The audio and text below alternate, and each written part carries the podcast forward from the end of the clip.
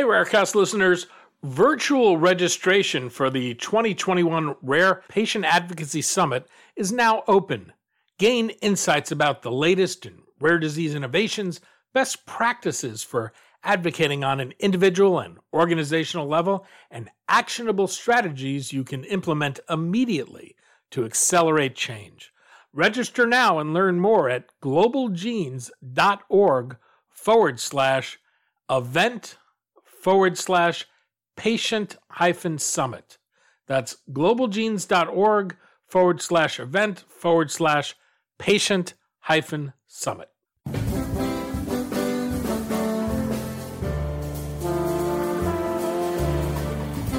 I'm Daniel Levine, and this is Rarecast.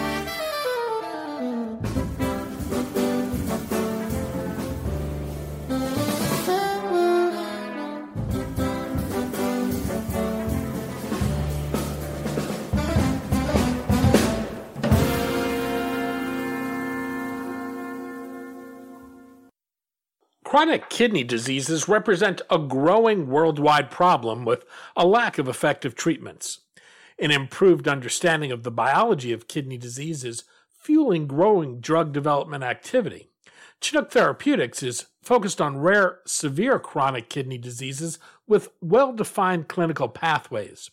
Its lead clinical program, atrasentan, is in a late stage study in IgA nephropathy, a leading cause of chronic kidney disease we spoke to Tom Frohlich, Chief Operating Officer of Chinook, about rare kidney diseases, the company's lead therapeutic candidate, and its plans for commercialization.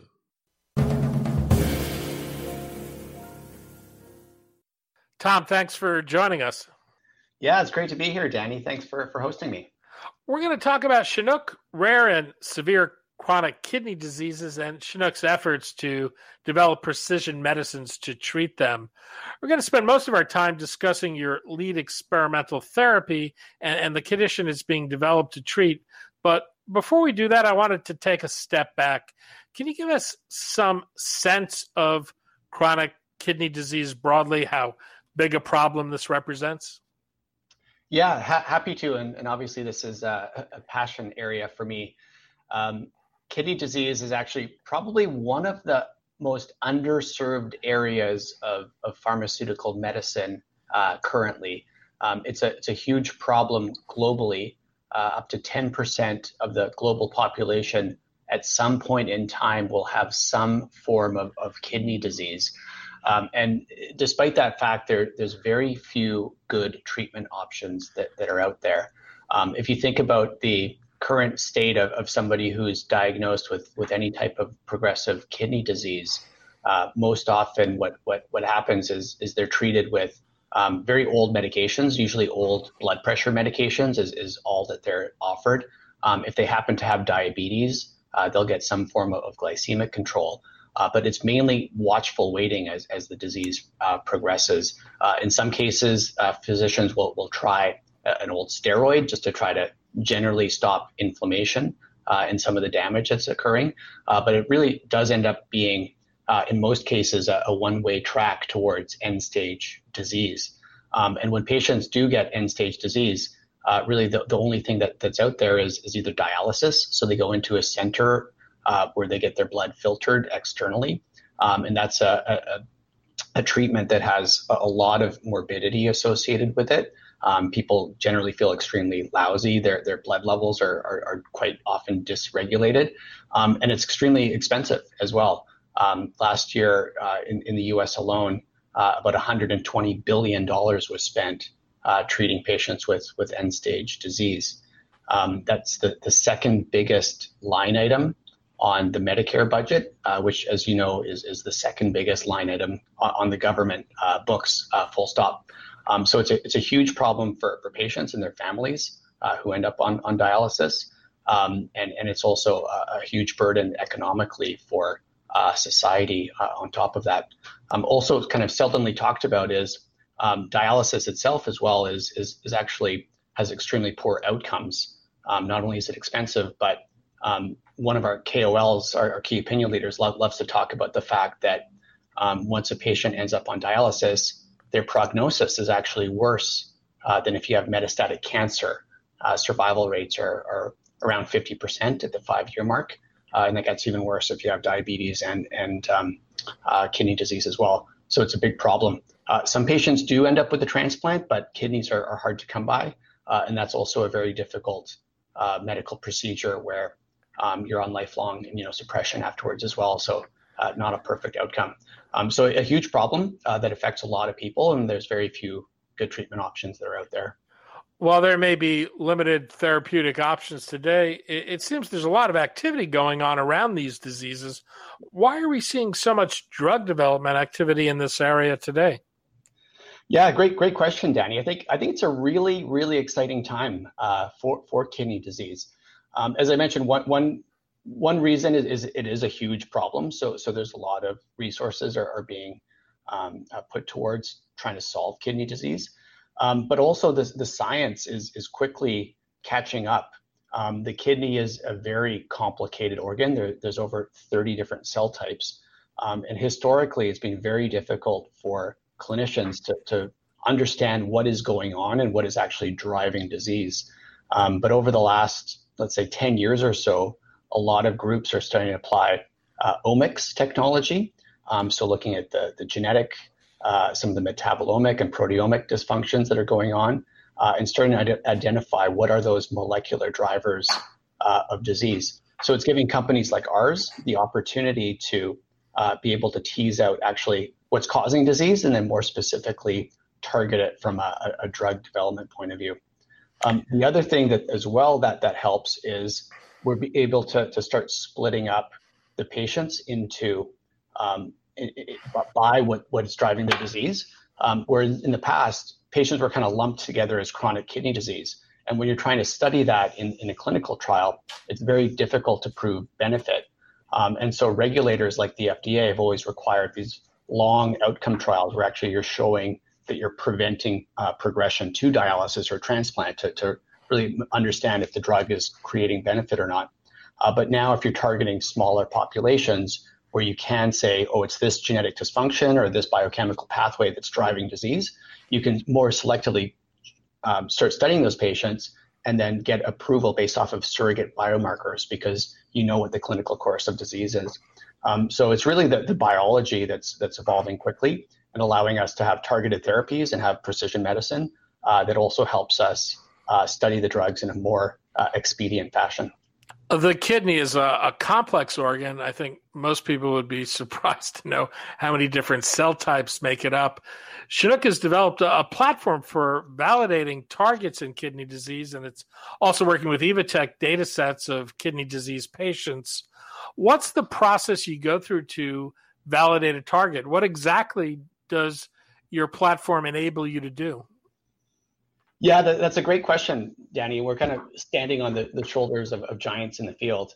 Um, but there is new technology that, that, that is evolving. Um, things like single cell RNA sequencing. Uh, and one of our academic founders, uh, Ben Humphreys at, at, at, the Washington University in St. Louis, um, is one of the pioneers in the use of this technology for uh, uh in the kidney. And that really allows you to un- understand what cell type is, is driving disease. And then within that cell type, is there a genetic dysfunction or is there some pathway that's dysregulated? So you can really understand exactly what's happening. And, and so we're employing uh, that type of technology here at, uh, at Chinook Therapeutics. Um, but as well as you point out, we've partnered with Evotec, who uh, it's a, a European uh, research organization, um, and they've got access to a, a, large cohort of patients out of the UK, thousands of patients, um, and they've collected tissue and blood samples. Uh, so, so plasma and urine samples on, on all of those patients, as well as some biopsies. Um, and they can look at those and apply these omics platforms to, to really understand what are those dysfunctions that are occurring and match them to the clinical data sets historically um, to start identifying, you know, what what is going on in these patients uh, and what pathways should we be targeting from a drug discovery point of view. So that helps us identify new targets. It helps us validate current targets that um, are suspected of being um, uh, responsible for disease progression. And then it also helps us stratify patients uh, for clinical trials to make sure we're, we're including the right patients that are most likely to benefit from the drugs that we're developing. Your lead experimental therapy, atrasentan, is in development to treat IgA nephropathy. What is IgA nephropathy? Yeah, so so IgA nephropathy, um, so nephropathy is the kidney, um, is is actually it's a very interesting disease and, and exactly kind of the type of disease that we want to go after at Chinook, where it's a, a smaller subset of chronic kidney disease patients. There's probably about 150,000 patients in the U.S. who have uh, this disorder, um, and it's caused by a dysfunction in uh, an immunoglobulin, so part of the immune system um, that everyone has. IgA is um, a, an antibody uh, that is uh, present in the in the mucosa, uh, so in your lungs and in your um, uh, in your um, digestive tract, and it stops um, when when bacteria come in through through either your lungs or your digestive system. It's there as the first line of defense. So everybody has IgA, um, but in patients with IgA nephropathy, um, there is a slight mutation that actually causes uh, an, an, aberrant sugar to be on that um, that that antibody. And what ends up happening is the body recognizes that as being foreign, um, and it actually ends up causing these immune complexes that end up depositing on the kidney and then causing cellular changes and then inflammation and, and damage. Um, and then the, the kidneys actually end up um, getting fibrotic and inflamed, and then um, eventually um, there, there's a, a, progressive disease. Um, so we're able to target that because there's a very specific um, pathway that's recognized that we can go after in a very precise way. Um, it's an interesting disease because people are usually diagnosed in their kind of late 20s or, or 30s um, and then progress. About half the patients progress to uh, end stage disease in a, a, 10 to 20 year period. So quite a severe progressive. Uh, what what usually leads to a diagnosis? What brings a patient to a doctor? Yeah, so so normally because as I mentioned, it's because of the the um, the antibody in the mucosa. It's usually um, some sort of a chest infection uh, that occurs that that probably aggravates the IgA, um, and then people usually show up because they have blood in the urine. Um, and when there's blood in the urine, that is usually a sign that there's something that's going wrong in the kidney. Um, and so at that point, um, a GP would usually uh, refer them to either a urologist or a nephrologist, and then they can quite quickly make a, a diagnosis um, by excluding other factors that usually could cause blood in the urine, physical things. Um, but then they end up uh, doing a kidney biopsy if there uh, is high protein in the urine, uh, and, and they've excluded all those other factors. Well, what's it like to live with this condition? What's the impact of quality on life on patients? Yeah, so so it is a, a slowly progressing disease. Um, and, and so it is something that um, isn't highly symptomatic, um, but it is quite worrisome for patients because it is a progressive disease. And uh, patients do know that they're slowly losing their, their kidney function um, and that over time um, that, that they will require dialysis or transplant. Um, so it is something that, that you know, weighs heavily on, on, on patients' uh, minds. And what treatment options exist for people? What's the prognosis for someone with the disease? Yeah, so so this is like almost every chronic kidney disease. Um, there's very few treatment options. So patients are, are generally put on, you know, 30 or 40 year old uh, blood pressure medications that have been around a, lo- a long time, um, and that seems to help slow patients' uh, progression. Um, it does decrease protein in the urine, um, and and it, and it can help in, in about half of the patients. Uh, but in, in the other half of patients, there's, there's really no good treatment options. Uh, physicians reluctantly will use steroids uh, just to try to stop that inflammation and, and disease progression, but they really have not shown to work very well. Um, so there's no approved therapies for IgA nephropathy. Uh, it's really just these older medications that are, are kind of repurposed um, currently. And what is atrasentan, your experimental therapy and development for this? Yeah, Atrasentan, it's a really exciting program. Um, it, it's an endothelin receptor antagonist. Um, and we came across this because, as we mentioned, uh, we, we were looking into uh, what causes IgA uh, nephropathy uh, and, and, looking at, you know, what are some of the drivers of disease. And, and we know this IgA depositing on the kidneys uh, causes changes in, in the cell, cellular architecture. Um, it also causes fibrosis, so scarring in the kidney and then also general inflammation. Um, and we know that endothelin receptor antagonists um, can actually improve uh, across um, that inflammation and fibrosis in the kidney, uh, but also reduce uh, the level of protein that's being uh, excreted, uh, which, which itself is known to damage the kidneys. Um, so it's an exciting mechanism that that um, can can really help uh, slow down disease progression, and and why we're particularly excited by it uh, is atrasentan as a molecule uh, was previously studied in a large phase three study uh, for actually for diabetic nephropathy, uh, and in over 5,000 patients, it was shown to be uh, very well tolerated and did decrease proteinuria, so one of the main signposts of uh, damage in the kidney. So it reduced that by 30 to 35 percent in this large trial, and actually did slow uh, or, or, did slow progression of, of kidney disease. Um, so we believe it's a, it's a well-studied molecule that has a high probability of, of providing benefit for patients with IgA nephropathy.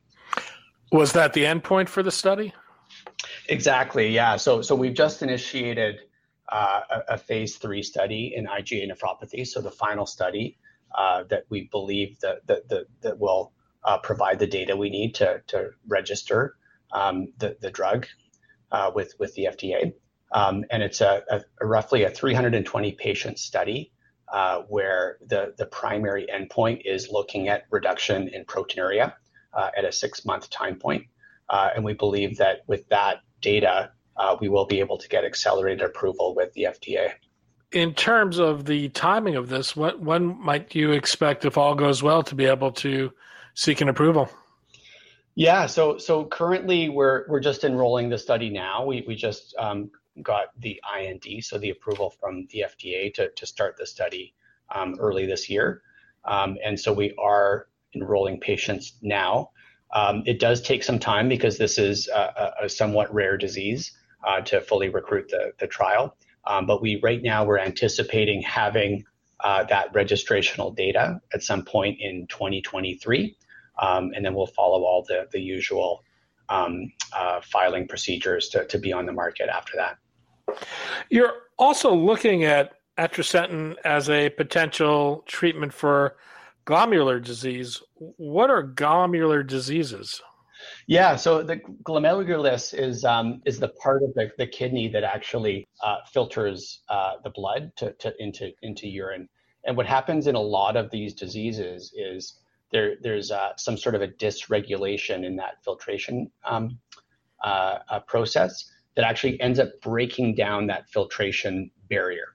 Um, and that does happen in IgA uh, nephropathy, and that's why you get uh, this proteinuria in the protein in the urine, so proteinuria, um, because the, that filtration barrier actually becomes leaky and lets through bigger particles than, than it should, and then that protein actually causes damage.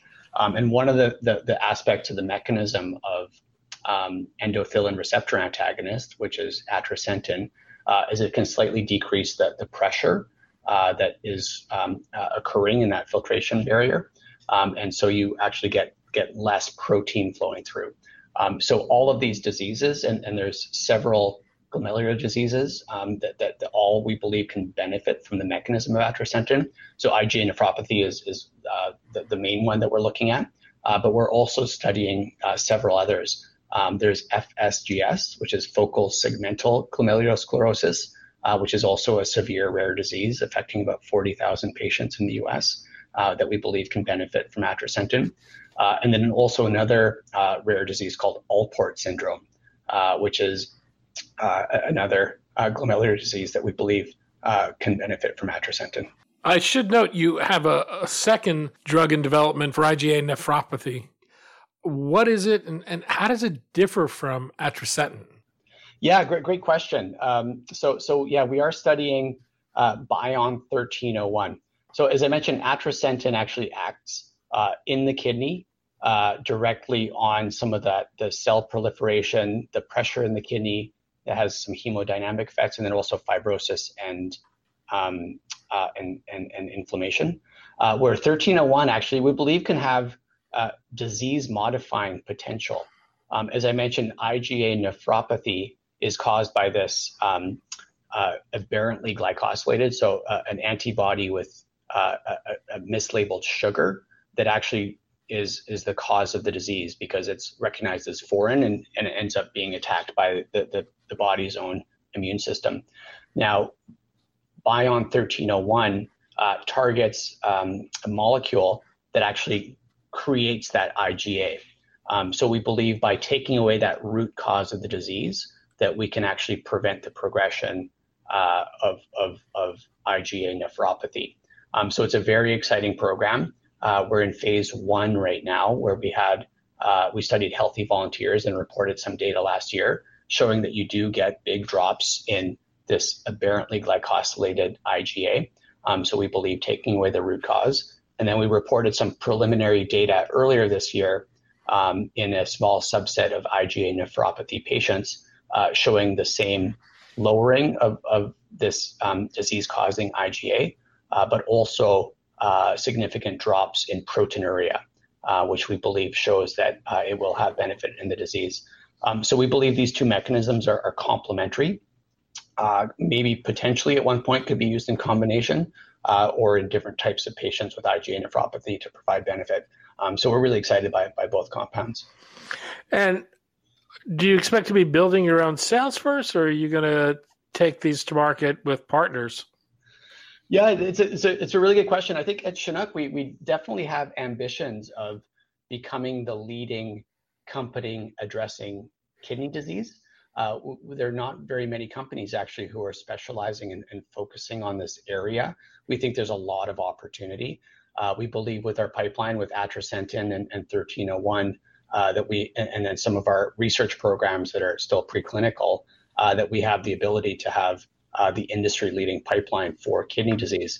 Uh, we also believe we can translate that into being a, a, a, a fully vertical company. and so we do plan to commercialize um, at least in North America and likely in, in Europe as well, uh, with our own sales force. We think that the nephrology community is is is you know it's fairly small, uh, so we believe that we we could build out our own capabilities to to commercialize uh, the drugs on our own. Tom Frohlich, Chief Operating Officer of Chinook Therapeutics. Tom, thanks so much for your time today. Great, thanks so much. It was a pleasure, Danny.